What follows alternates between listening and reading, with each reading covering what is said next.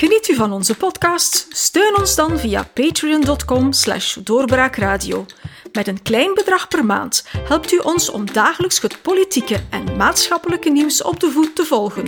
Of word VIP-lid en dan kan u deelnemen aan onze live events en live chats. Surf dus snel naar patreon.com slash doorbraakradio. Bedankt voor uw steun. Welkom beste luisteraars bij een nieuwe aflevering van Doorbraak Radio.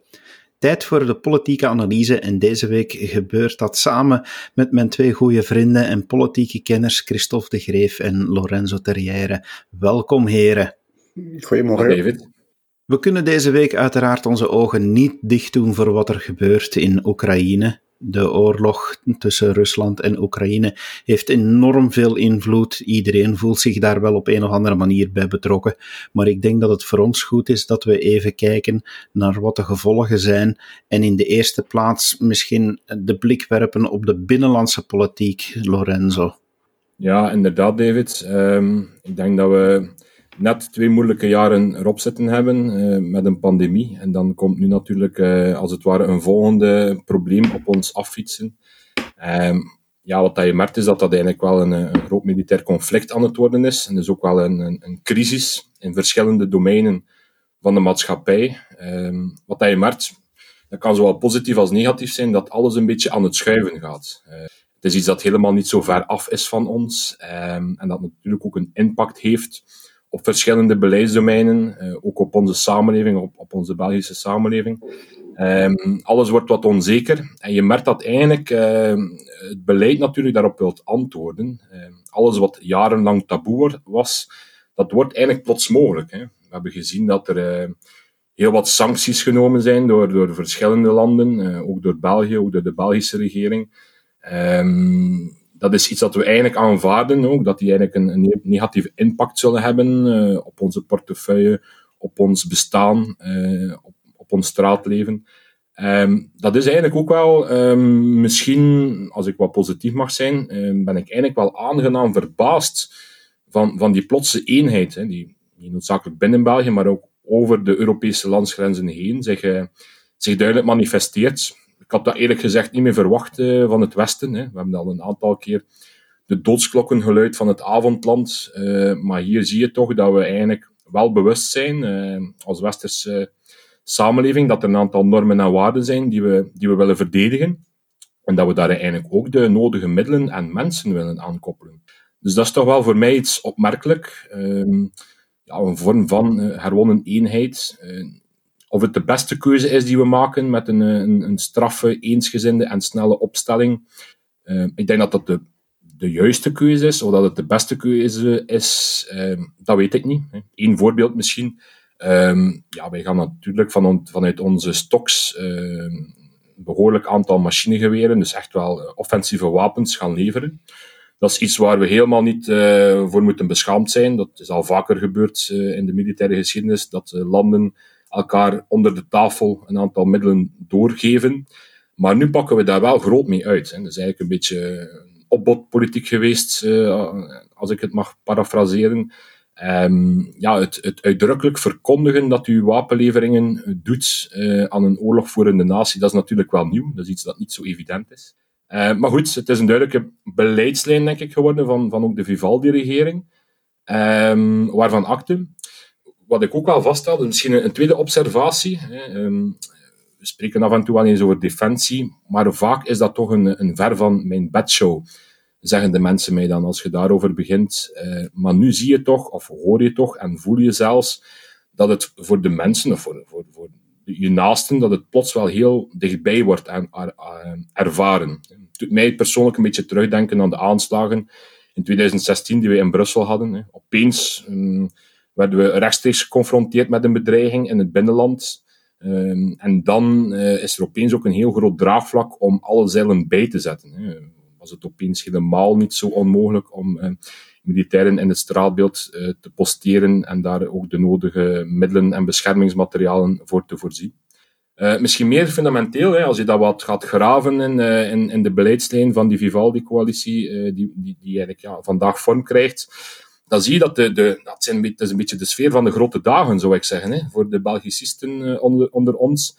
Uh, want dat zijn natuurlijk wel de steunpilaren van de Belgische, Belgische staat die spreken en die, die onder de aandacht komen. Hè. Het gaat over de premier, het gaat over buitenlandse zaken, het gaat over het departement Defensie, de kanselarij.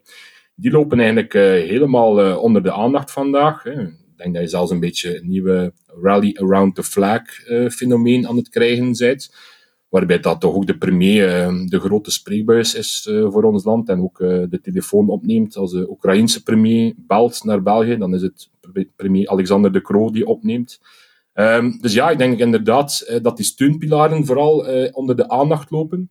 Maar als ik misschien daar toch ook een, een beetje een bedreiging mag aankoppelen, ehm, wat hij eigenlijk ook wel vaststelt, is dat natuurlijk Europa, de Europese Unie, die drie steunpilaren, die drie beleidsdomeinen, volledig naar zich toe aan het trekken is. Ik eh, juich dat persoonlijk toe. Hè. Persoon, proberen met één stem te spreken. Bouwen aan een Europees leger. Dus, dus je zou eigenlijk ook kunnen zeggen dat eh, misschien ongewild eh, een aantal Belgische steunpilaren eh, opgezogen worden, hè, dat bevoegdheden als het ware overgeheveld worden naar het Europese supranationale niveau eh, momenteel. Hè. Verdragsrechtelijk er zijn daar ook een aantal opties toe.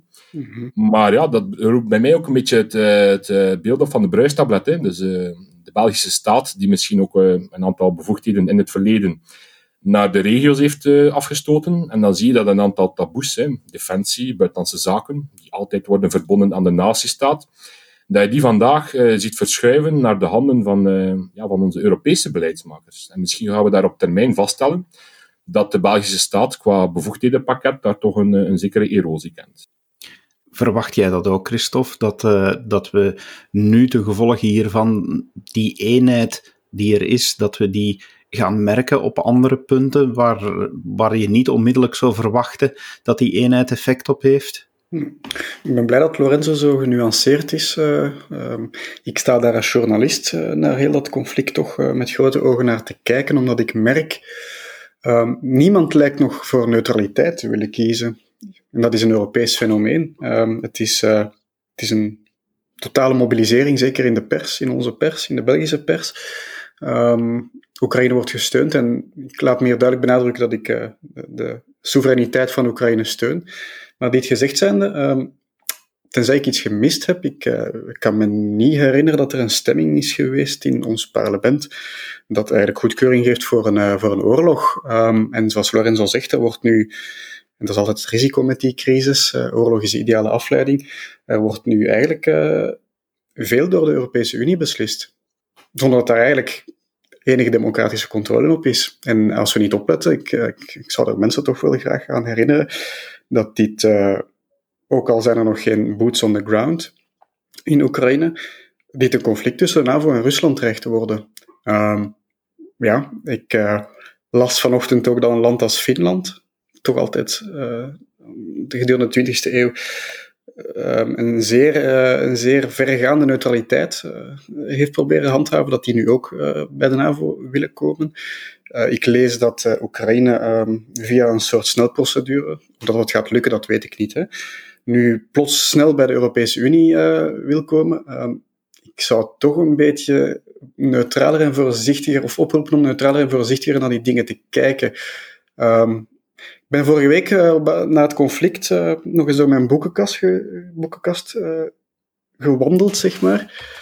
Uh, een boekje uit eind 2008, 2009, De Wereld in 2100 van George Friedman. Dat is de CEO van Stratfor. Stratfor is een soort van uh, Amerikaans consultancy bedrijfje um, dat uh, geopolitieke inzichten verkoopt. waarin eigenlijk de crisis van vandaag wordt voorspeld. Um, men, hij situeert het in 2015. Het is nu 2022, we zijn dus iets later maar waarin ook al letterlijk staat dat uh, Wit-Rusland en Oekraïne de, uh, de, de, de, gebieden worden in, uh, in, in het begin van de 21ste eeuw waarover uh, strijd zal geleverd worden. Um, maar ik denk dat eigenlijk het militantisme dat ik nu merk in de pers, dat dat uh, niet direct een... Uh, het is normaal in deze fase misschien, maar ik denk op de langere termijn dat we toch eens gaan moeten zitten en uh, ons afvragen, ja, willen we eigenlijk op de langere termijn nog met Rusland überhaupt diplomatie voeren? Willen we nog praten of, of waar gaat die toe, leiden? We hebben dat land nu geïsoleerd. Het heeft zichzelf ook geïsoleerd. Poetin uh, uh, is in deze ook wel zeer, zeer eigengereid bezig. Maar wat is de bedoeling op lange termijn hiervan? En ehm, Rusland zal Oekraïne waarschijnlijk niet kunnen bezetten, daarvoor is het land veel te groot. Anderzijds wil dat ook niet zeggen dat het, het conflict het komende jaar opgelost zal zijn. Dit dreigt ook een bevroren conflict te worden. Maar hoe gaan we dit internationaal gezien oplossen? Dat zijn vragen die ik mij stel, gewoon observaties. Misschien geen grote inzichten, maar uh, zijn de dingen die ik merk.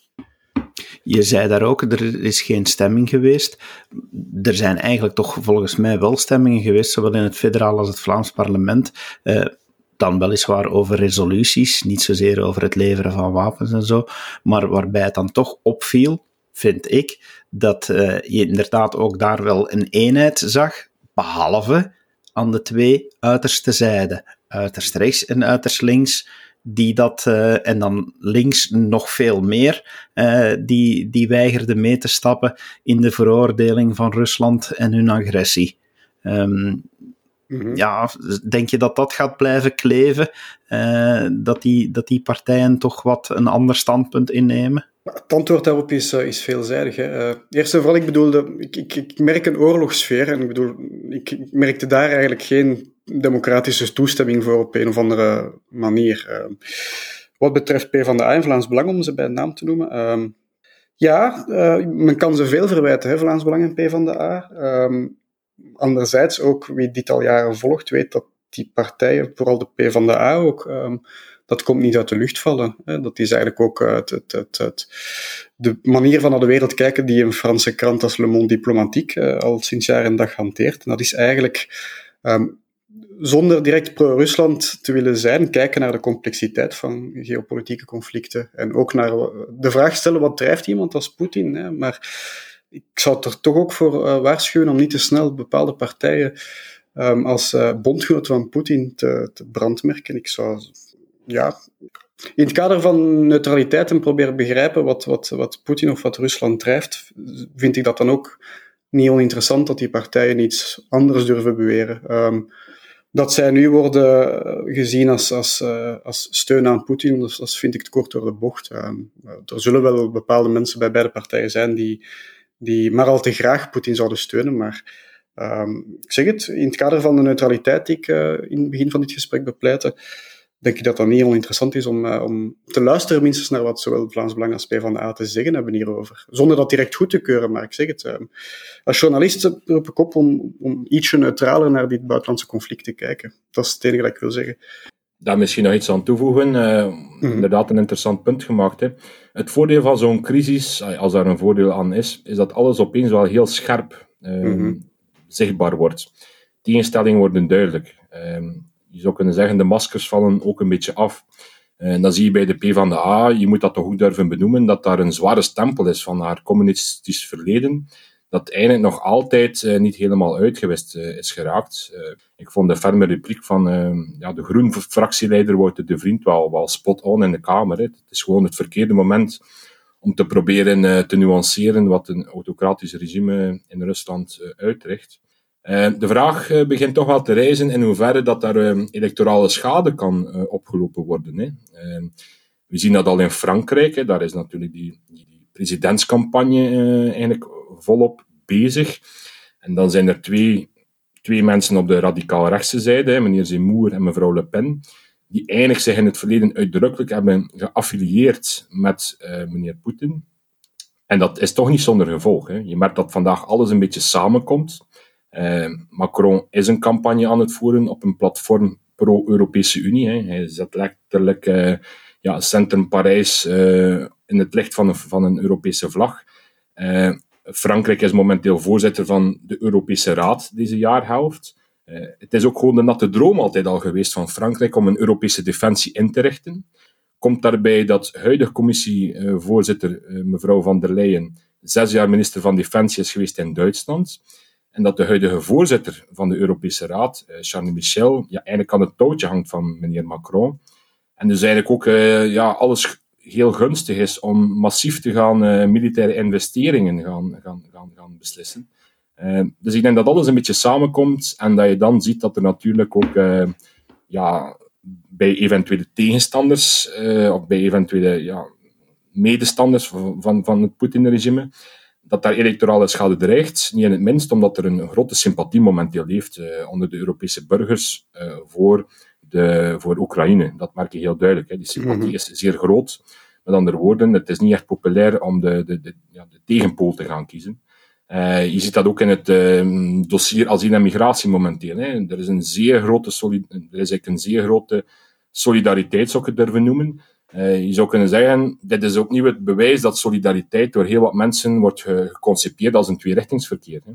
Er is no such thing as a free lunch. Ehm, ja, je merkt gewoon op een bepaald moment dat in Polen bijvoorbeeld de behandeling van de Irakese en Afghaanse vluchtelingen eh, aan de grens ja, heel wat koeler was dan de behandeling van de Oekraïense ja, verwanten, die men nu eh, eigenlijk verwelkomt, als het ware. Elementen als herkenbaarheid, verwantschap, ja, het idee, dat, er vandaag al heel wat Oost-Europeanen handenarbeid verrichten, of een kleine zelfstandige zelfs zijn in ons land, dat helpt natuurlijk om die solidariteit op gang te brengen. Uh, dus ik denk dat men daar ook uh, ja, toch wel eens moet uh, bedenken in hoeverre dat dat Poetin-regime kan gesteund worden, en zeker vanuit de kamerzetels. ik heb wel het element geïsoleerd ho horen vallen. Nu, we mogen ook niet doen aan blikvernauwing. Je moet toch ook vaststellen dat Poetin bijvoorbeeld ja, nog altijd heel wat steun krijgt vanuit de Afrikaanse landen, als ik het goed begrijp. Hè, die eigenlijk helemaal niet meegaan in die veroordeling van de acties. Ook India, China, voormalige Sovjetrepublieken, het Midden-Oosten en heel wat golfstaten, die ook autocratische regimes zijn, doen helemaal niet mee aan die, die, die strenge veroordeling en die sanctiemechanismen die het Westen wel vandaag inricht. Mm Maar kunnen we dan stellen dat we toch zien dat Poetin de afgelopen jaren bezig was met de verdeeldheid in de Europese Unie, met die verder uit te spelen, uh, met, uh, met die verdeeldheid aan te wakkeren. En dat hij eigenlijk nu door de actie die hij nu heeft genomen, tegenovergestelde bereikt heeft en voor het eerst in lange tijd een eensgezinde, snel beslissende, daadkrachtig optredende Europese Unie heeft gekregen. Rusland, eh, die dat, eh, de Europese eenmaking bevordert, zeg maar. Ja, ik denk dat er inderdaad een aantal puzzelstukjes samenvallen die ertoe leiden dat het Westen eh, bij gelegenheid vandaag eh, eensgezind reageert het gevaar is natuurlijk uh, van die onverwachte reactie dat men uh, zich gaat vergalopperen. Hè. Dus dit is eigenlijk onbekend terrein, als het ware, uh, voor het Westen, voor Europa. Ehm, met één stem spreken. Als u zich vergalopeert, ja, dan kunt u ook uit de bocht gaan. Hè. Dus ik denk dat Rust, Poetin wel zeer goed weet, ook waar hij koelbloedig mee bezig is. Christophe wijst er terecht op dat misschien een aantal wel straffe verklaringen ook vandaag gebeuren. Wij hebben natuurlijk als uh, Europese Unie zijnde de afgelopen jaren gewoon uh, onze defensie verloederd. We hebben eigenlijk echt defensiecapaciteiten afgeschaft. Uh, terwijl Rusland een bepaalde historische verworvenheid heeft qua, qua militair materieel. En daar ook gewoon de daarop volgende jaren is blijven in investeren. Met andere woorden, zij beschikken over een zeer brede waaier van allerhande capaciteiten, materialen, middelen. Terwijl ja, de EU vooral geknipt heeft in die brede waaier die, die men ooit had. Dus wat dat wij nu hebben gedaan, is een zeer sterke, forse, ferme reactie uh, op het getouw zetten. Maar daarachter zit er eigenlijk weinig extra. Hè. We hebben een beetje onze, onze munitie verschoten, of al alleszins uit handen gegeven. We hebben heel wat gedaan of aangekondigd.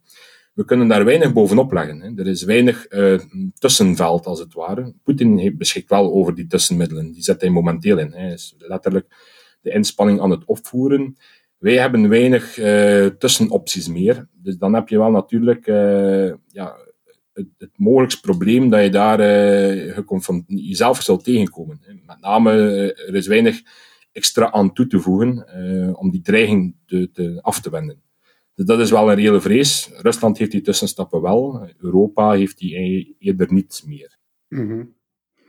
ik, uh, ik denk dat Poetin zichzelf heeft uh, muur vastgezet. Ik, uh, ik, weet niet of het, uh, alles wat hij nu uitvoert uh, zo rationeel is als we denken of als we willen dat het zou zijn. Ik denk dat hij um, de, de, bezetting van Oost, de Oostelijke Republiek in Oekraïne, waar veel etnische Russen wonen, daar is een rationaliteit in te vinden. Um, de rest van Oekraïne binnenvallen, daar, daarover speelt hij zijn hand. Um, de Franse geopolitieke analist Alexandre Adler heeft daar in Le Soir van vanochtend niet oninteressante analyse over gemaakt dat Poetin eigenlijk binnen het Kremlin nu zelf uh, vrij geïsoleerd is uh, geraakt en eigenlijk op eigen houtje nu beslissingen neemt.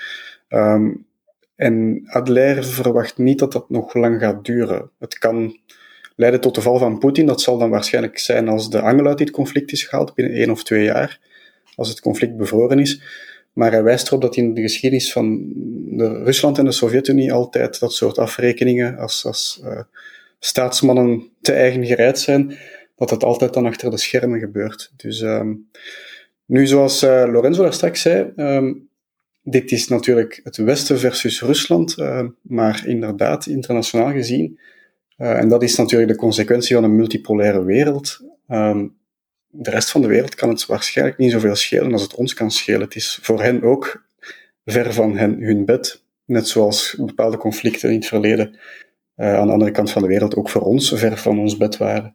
Um, geopolitiek gezien lijkt het mij ook niet oninteressant om te kijken. Oost-Europa, inderdaad. Um, ook daar is Poetin er volgens mij niet in geslaagd om. Uh, ik haalde daar straks het, uh, de analyse van George Friedman van Stratfor aan, van rond 2008, 2009, waarin hij zei dat Rusland zou proberen om Oost-Europa te isoleren van West-Europa. Ik zie niet goed in hoe dat nu zou gelukt zijn. Dus ik denk dat daar Poetin ook zijn hand heeft over gespeeld.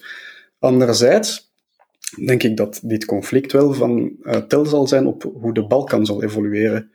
Um, en Servië is eigenlijk het enige land waarvan ik nu weet dat zij proberen redelijk neutraal te blijven. Um, Servië heeft veel belangen bij uh, goede banden met Rusland. Anderzijds is Servië ook al uh, jarenlang, um, ja, wil het al jarenlang bij de Europese Unie uh, behoren. Uh, men zal daar moeten kiezen. En ik denk dat eigenlijk uh, een land als Servië op termijn eerder de kant van Rusland zal kiezen. Dat heeft vergaande gevolgen, want um, je zit in het buurland Bosnië met een conflict dat eigenlijk ook al twee decennia lang bevroren is. Men denkt, wij West-Europeanen denken dat dat is opgelost. Um, dat, dat, was opgelost zolang dat de West-Europese orde het daarvoor het zeggen had. Um, nu dreigt Bosnië te splijten, ook langs het, het gedeelte van de federatie van moslims en Kroaten die um, eigenlijk de inval in Oekraïne heel erg veroordelen. Het Servische deel van Bosnië dat dan eigenlijk net zo neutraal als uh, de Servische Republiek wil blijven. Ik, ik weet niet of men goed beseft wat, wat, de, in, wat, de, wat de gevolgen zouden zijn voor de Balkan. Ik uh, denk ook aan wat Servië heeft al heel lang een, uh, een claim op Kosovo. Ja, ook dat was een resultaat van uh, de westerse wereldorde, hoe dat wij vrede zagen en hoe dat we vonden dat vrede moest zijn in conflictgebieden. Um, die dingen gaan allemaal bewegen, denk ik. Dus in die zin, zoals ik daar straks ook zei, het zijn uh, consequenties van een multipolaire wereld. Hè. Het Westen zal zichzelf nu proberen herdefiniëren. Dit conflict met Rusland geeft daar de nodige energie voor, zeker op de korte termijn. Op de lange termijn ja, blijven veel vragen open. En ik denk, maar ik herhaal opnieuw, um, ik denk dat een, eh, een, genoeg afstand bewaren en ook goed luisteren naar wat, hoe men in de rest van de wereld naar dit conflict kijkt, dat dat op de lange termijn misschien nuttiger is dan nu te veel de oorlogsstroom um, roeren. Het is voor ons inderdaad geen ver van ons bedshow. We merken daar uiteraard de gevolgen van. Men heeft heel duidelijk en terecht opgemerkt dat wanneer we economische sancties willen treffen die Rusland uh, echt zal voelen, dat we ja, moesten kiezen voor sancties die wij ook zouden voelen. En uiteraard moeten we dan denken aan de energieprijzen. Uh, gas, elektriciteit, we weten allemaal wat het ons tegenwoordig kost. En ja, we zitten dan natuurlijk midden in de discussie over de transitie. De kernenergie, eh, de kernuitstap, beter gezegd, zou binnenkort moeten beslist worden op 18 maart. Denken jullie dat daar het draagvlak nu helemaal voor veranderd is en dat bijvoorbeeld een partij zoals Groen en minister van der Straten uh, een bocht moeten nemen nu, uh, nu dat dat Russisch-Oekraïns conflict bezig is? Ik denk dat uh, de Groenen misschien Poetin dankbaar mogen zijn dat uh, de spanning ook een beetje uit het dossier is gehaald. Het, uh, het, zou anders in maart op teruggekomen zijn. Um, Oekraïne is de ideale afleiding om eigenlijk achter de schermen um, um, een bocht te kunnen nemen. Dat is wat ik, er, wat ervan denk. Een beetje, beetje schertsend gezegd. Ze mogen Poetin dankbaar zijn. Ja, dat is natuurlijk wel uh, fors geponeerd, maar ik denk dat er een, een zekere waarheid in schuilt. Hè. De gelegenheid maakt de dief. Uh, wat dat je vaststelt is natuurlijk dat die, die federale oppositie al lang probeerde om die, ja, die rechtstreekse link te maken tussen ja, de koppeling van de kern, tussen de kernuitstap en uh, de stijgende energieprijzen. Verschillende federale regeringspartijen uh, zijn daar nu eigenlijk recent beginnen in meegaan. Dat is natuurlijk ja, problematisch eigenlijk, hè, als u die stelling verlaat, uh, om die koppeling te, te, proberen niet te maken. Uh, maar eigenlijk, ja, natuurlijk, die koppeling zal waarschijnlijk niet helemaal intellectueel correct zijn. Hè. Tussen nu en 2025 uh, zijn nog wel een paar jaren. Maar ik begrijp ze electoraal volledig. Uh, het is natuurlijk ook zo dat die drie ehm, traditionele partijen, de Vlaamse partijvoorzitters, op dezelfde dag uh, van mening zijn veranderd. ja, dat is natuurlijk ook niet toevallig. daar is wel wat onderlinge coördinatie aan te pas gekomen. Er wordt wel eens gebeld uh, onder de drie heren, er wordt wel eens getafeld onder de drie heren. Uh, dus ik denk inderdaad dat Groen uh, wat moest of moet opletten nog altijd, dat zij niet geïsoleerd geraken aan de regeringstafel. door te blijven staan op hun openingspositie. Hè. Onderhandelen is nu eenmaal vaak ook blijven bewegen, als het ware. En dan biedt dat het Oekraïnse conflict misschien wel de gelegenheid, zoals, ja, zoals Christophe ook verwoordde, om die bocht te maken. Hè. Een wijs iemand heeft mij ooit gezegd dat politici uh, goede buschauffeurs moeten zijn. buschauffeurs die in de bergen rijden, die moeten vooral goed uh, ver vooruit kijken om te zien uh, wat de volgende haarspelbocht precies inhoudt. En moeten dan ook brede bochten kunnen maken. Hè. Dus op tijd insturen als er een grote bocht zich aandient. Ehm, maar goed, ja, de vraag is, wat blijft er allemaal electoraal van over binnen twee jaar? Dat is soms de vraag die ik mij dan stel.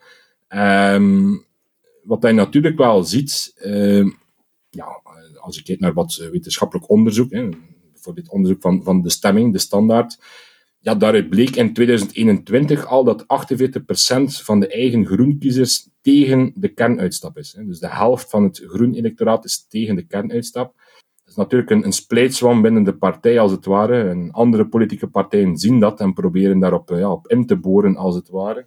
Een andere peiling van het laatste nieuws uh, zei recent uh, dat slechts 13% van de Vlamingen tegen kernenergie is. Het zijn natuurlijk electorale uh, uitdagingen dan om, om dat toch proberen binnen te halen. De vraag rijst een beetje, ja, als u nu als groen eigenlijk je verzet tegen het nucleaire opgeeft, dan zou je misschien heel wat ehm, moois kunnen binnenhalen in andere dossiers. De vraag ja, voor groen is dan waarschijnlijk, ja, wat precies? Want Groen heeft gewoon heel veel uh, eh, ingezet op het binnenhalen van die ene trofee. Hij heeft heel veel, heel veel geld ingezet op die ene paard in de race. Misschien was dat niet de, de beste strategie. Ik stel vast dat Icolo bijvoorbeeld ja, toch een veel breder platform heeft uh, waar ze op inzet. In Wallonië ook op ja, politieke vernieuwing, uh, een propere manier van aan politiek doen. Mhm. Directe democratie en burgerinspraak. Over het financieren van politieke partijen hoor je Icolo wel eens ja, bij groen is dat uh, soms allemaal wat smaller. Uh, maar dus ja, de vraag is eigenlijk, ja, wat gebeurt er als Vivaldi nu toch zou die uh, kerncentrales openhouden? Dan nemen de gevestigde traditionele partijen, eigenlijk de oppositie, ook heel wat ja, electorale rugwind uit de zeilen. Het is dan ook voor de oppositie moeilijk om te blijven kapitaliseren op het dossier energie. Dus bij mij is dan een beetje de vraag, wat zal ja, net, net ook electorale effect in 2024 zijn? Eh, in ieder geval, ja, er hebben heel wat uh, analisten gelachen met de molenwikkende Boucher in de tijd, eh, die helemaal alleen stond in het kabinet. En dan liggen die, die krachtverhoudingen vandaag toch helemaal anders. Hè. Dan, dan gaat de discussie, ja, sommigen zeggen smalend niet meer, gaan we er twee open houden, gaan we er misschien zelfs meer open houden, vanuit een zeker opportunisme. Um, persoonlijk zag ik toch ook wel de bui al een beetje hangen als de Icolo-partijvoorzitter, meneer Nollet, afgelopen zomer, 21 augustus, in de standaard eigenlijk al zei van ja, die twee kerncentrales eh, openhouden. Voor mij is dat geen fetish. Voor mij is dat eigenlijk wel een, een reële, nuchtere optie. We moeten ook gewoon beseffen dat Ecolo dan eh, toch wel meer kijkt naar Frankrijk. Hè. Frankrijk dat weer meer gaat inzetten op dat nucleaire. Dus daar zag je al een barstje binnen die uh, groene partijfamilie. En tel daar dan nog eens bij de, de ruis op de lijn tussen de, de twee groen-excellenties. Tussen Van de Straten en, en Peter de Sutter, die zitten niet altijd perfect op dezelfde lijn in hun communicatie. Hè. Ik heb de indruk dat de, de vicepremier, eh, mevrouw de Sutter, toch wel vaker wat pragmatischer is. En dat mevrouw Van de Straten heel wat ja, forser is in, in, in, haar uitspraken. En ook wat, wat strenger op de lijn blijft staan. Dus ja, en dan last but not least misschien, de communicatie van mevrouw Van de Straten is niet altijd even succesvol geweest doet soms een beetje denken aan de, de uitschrijver van meneer Calvo met de bedrijfsauto's in de tijd, die ook wel enige electorale ja, averij tot gevolg heeft gehad. Hè. Mm ik denk dat, uh, dat we inderdaad daar nog uh, gaan uitkijken wat er uit de bus komt uh, op 18 maart. En dat we nog een aantal keren de, er opnieuw zullen over hebben in onze podcast. maar om even naar iets anders te gaan, wat, wat leeft in ons land, of wat misschien nog niet zo sterk leeft bij onze luisteraars, maar wat toch wel de moeite is om eens vooruit te kijken. Iets wat we toch ook al een paar keer vermeld hebben, 2024. de moeder der verkiezingen opnieuw. Uh, maar dan uh, kan je natuurlijk ook gaan afvragen wat dat allemaal gaat brengen. En een moment waarop dat je daar begint na, over na te denken is toch ook na het dubbel interview dat er recent was tussen Tom van Grieken en Theo Franke in het laatste nieuws. Dat doet je dan toch wel even nadenken over hoe die twee elkaar zouden kunnen vinden of niet kunnen vinden. Uh, ja, Lorenzo, heb jij iets opgestoken uit dat interview wat dat betreft? Ja, absoluut, David. Ik denk dat dat wel een, een interessante setting was, een interessant format uh, van de politieke redactie van uh, het laatste nieuws, waarin toch ook wel een aantal bespiegelingen werden gedaan, inderdaad, over 2024. Uh, ehm, we hebben heel wat over de actualiteit daarnet gesproken, maar soms is het goed om ook eens uh, fundamenteel vooruit te proberen blikken. Ehm, en dan, uh, ja, dan is er natuurlijk uh, tussen de twee heren uh, wel een, eh, een uitgebreide gesprek ehm, in, onder de aandacht gekomen. waarin het ook ging over een ja, mogelijke Vlaamse nationale coalitie op het Vlaamse niveau dan ehm, in 2024. Maar dat heeft toch ook wel bij enkele N-VA-mandatarissen grote ogen doen trekken. Ehm, Waarom? Ja, natuurlijk. Uh, Theo Franken is misschien niet altijd de, de enige spreekbuis uh, van de partij. We moeten toch vaststellen dat de N-VA niet zozeer kampen of vleugels heeft, maar het is wel een bredere partij geworden. Met ja, nieuwe mensen, andere mensen de afgelopen jaren met verschillende gevoeligheden. Parlementsleden bekommeren zich soms over andere aandachtspunten, andere thema's die wat meer naar voren komen. Ehm, dus ja, het is, het is een bredere partij geworden. En dan kijk ik misschien even terug naar uh, onze collega's Maddens en Bouwens, die het beeld gebruikten van uh, de in de val tuimelende N-VA. Ehm, en ja, ik vond dat wel een, een, passend beeld misschien in de periode van uh, de coronapandemie. Um, waarbij, dat je, waarbij dat er ook al wat, wat, wat werd gezocht naar factoren die die in de val tuimelende N-VA konden verklaren. Misschien één, één verklaring waar ik aan dacht, was eigenlijk uh, het gebrek aan korte lijnen. Hè. Dus uh, korte communicatielijnen zijn, zijn, zijn zeer belangrijk uh, om als partij als phalanx op te treden. En natuurlijk, hoe breder u als partij wordt, ja, hoe, hoe, hoe langer die communicatielijnen dreigen te worden, of hoe, ja, hoe meer dat die korte communicatielijnen dreigen te verwateren. waar ik eigenlijk naartoe wil, um, natuurlijk, er zijn ook twee ondervoorzitters verkozen geweest vorig jaar binnen de partij N-VA. Uh, met meneer Parijs en mevrouw Valerie van Peel. Uh, ja, Theo Franken heeft daar intern het onderspit moeten eh, delven met een bepaald verschil in stemmen. Uh, ja, dat gekoppeld samen met ja, de Marrakesh-crisis natuurlijk, hè, de val van die regering in december 18 um, over het identiteits- en migratiethema dat misschien achteraf bekeken toch ook een, een inschattingsfout is geweest. Um, ja, dan moeten we eigenlijk uh, ook vaststellen dat binnen NVA al nagedacht wordt over uh, de campagne van uh, eh, 2024 en ja, welke klemtonen gaan we dan gaan leggen. Hè? Gaan we opnieuw voor dat sociaal-culturele gaan? Gaan we op dat identitaire inzetten? Of gaan we eerder op dat socio-economische opnieuw gaan inzetten? En er zijn toch een aantal stemmen die eerder op dat tweede zich enten. Um, dus ja, dat allemaal samengenomen doen een aantal mensen de bedenking maken inderdaad dat dubbelinterview hè, met Theo Franken en Tom van Grieken. Misschien hebben we daar niet de enige spreekbuis van de partij N-VA gezien. Hè. Want de kunst natuurlijk om een, een, meerderheid in Vlaanderen te halen, is om verschillende partijen aan elkaar te binden. Uh, en dan is het misschien een denkfout um, dat er eigenlijk met N-VA en Vlaams Belang uh, voldoende zal zijn om zo'n Vlaams nationale regering in het, uh, in het zadel te hijsen. Um, zelfs al haalt, zo'n constellatie, uh, laten we zeggen, 55% van de stemmen, dan is het natuurlijk zo dat er een, een levendig intern debat is bij beide partijen uh, over al dan niet uh, samen beleidsverantwoordelijkheid opnemen. En dan merk je vooral bij NVA dat dat uh, ja, quasi 50-50 zou worden. Dus de schokken op een, een, een minimale meerderheid is misschien niet de meest elegante optie dan. Dan moet er misschien worden gekeken naar een derde partner. Het is dan helemaal niet zeker of dat die eigenlijk wel aanwezig is. Dus misschien had zo'n dubbel interview moeten uh, niet gevoerd worden tussen twee, twee, twee ja, mensen die elkaar toch wel uh, goed kennen en, en, soms wel wat besnuffelen. Maar ook met een meer gematigde stem van NVA had misschien eens zo'n gesprek kunnen gevoerd worden. Want dat zal de kunst zijn van de meerderheid uh, te creëren, namelijk ja, net ook die gematigde stem uh, mee aan boord uh, hijsen. Als je die uitdaging voor ogen houdt, dan is het misschien ook misschien uh, een reden om eerder pessimistisch gestemd te zijn over zo'n Vlaams nationale piste in uh, 2024.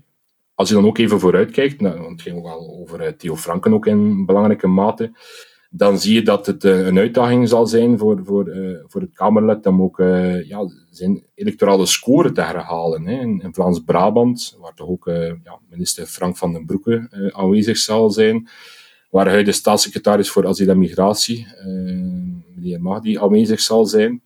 Dus dat zal het allemaal niet zo evident maken uh, om als het ware als frontman ook aan die Vlaamse onderhandelingstafel uh, te verschijnen. Mm Christophe, denk jij ook dat wanneer er dan toch een meerderheid zou zijn voor Vlaams Nationaal, dat het niet zou lukken omdat dan de NVA barst?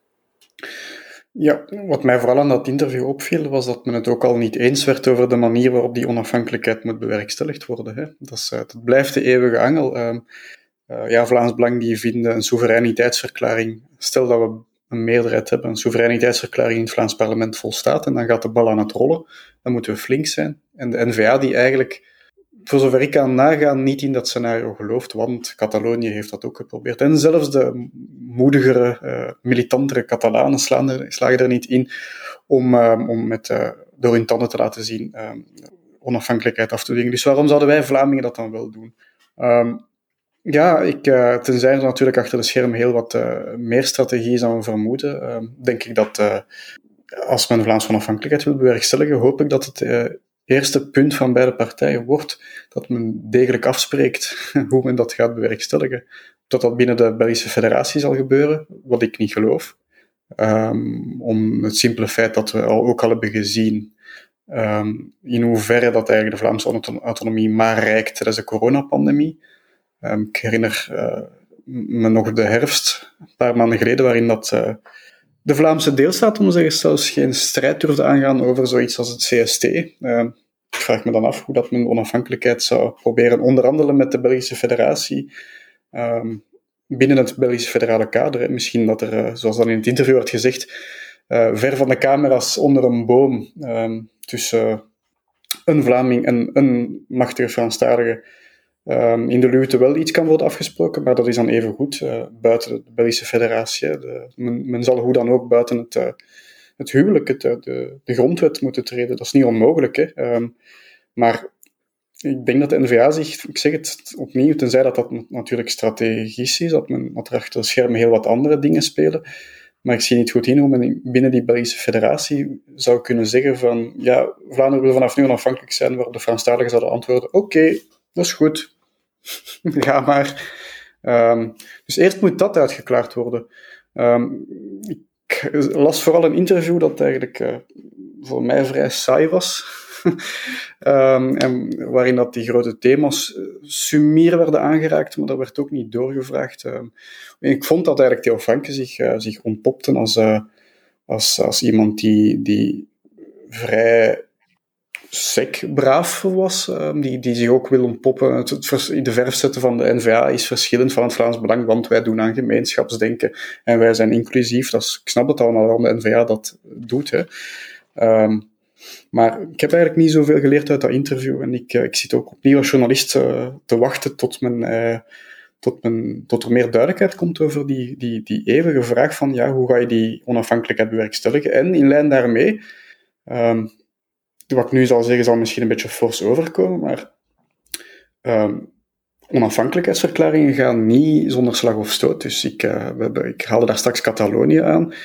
Um, ik denk, als je het echt meent met die onafhankelijkheid, en opnieuw, dit, uh, dit is een beetje uit de context terug, maar toch, um, als je die overtuiging hebt dat Vlaanderen onafhankelijk moet worden, dan moet je denk ik op persoonlijk vlak minstens ook bereid zijn om daar eens een, een paar maanden minstens voor in de gevangenis te gaan zitten.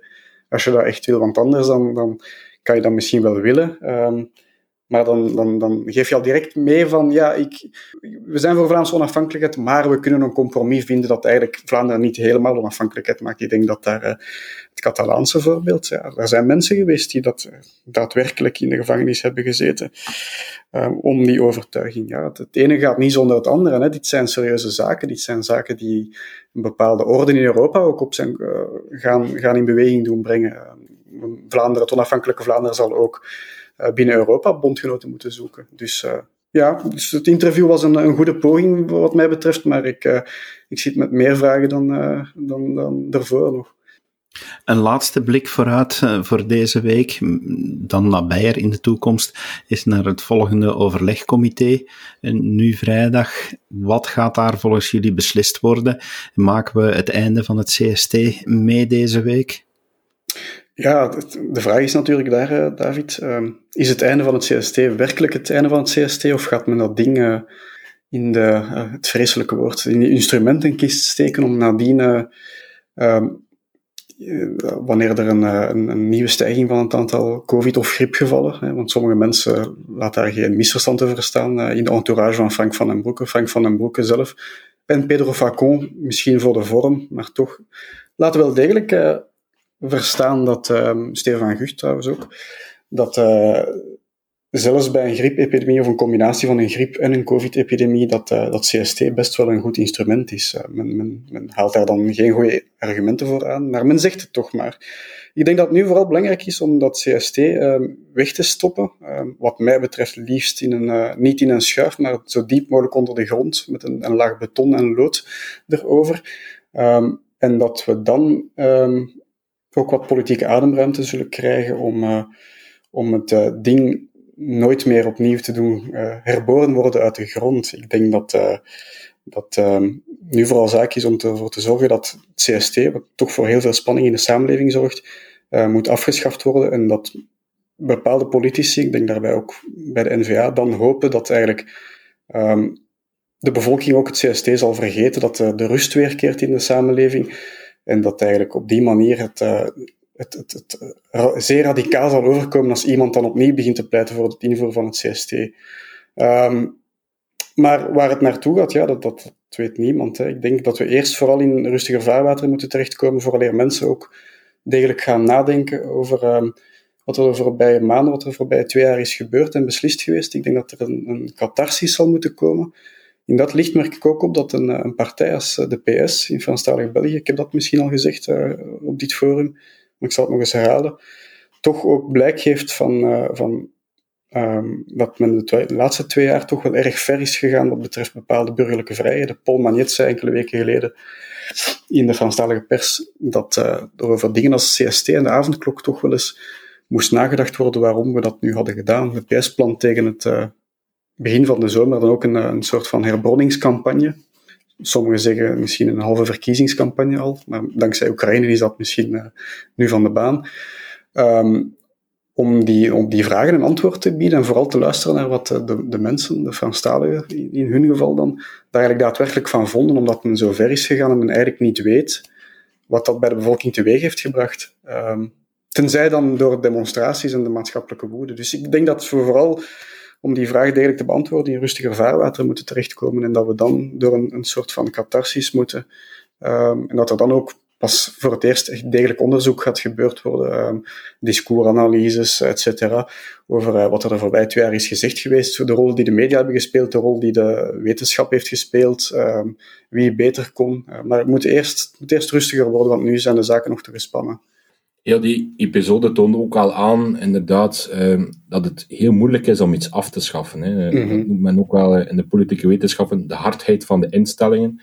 Uh, ja, ik zou ook toejuichen dat we daar uh, een einde kunnen stellen aan dat hoofdstuk. Maar heel die episode van ja, het CST en de barometer toont aan dat het soms gemakkelijker is om iets op te richten dan om het weer af te schaffen.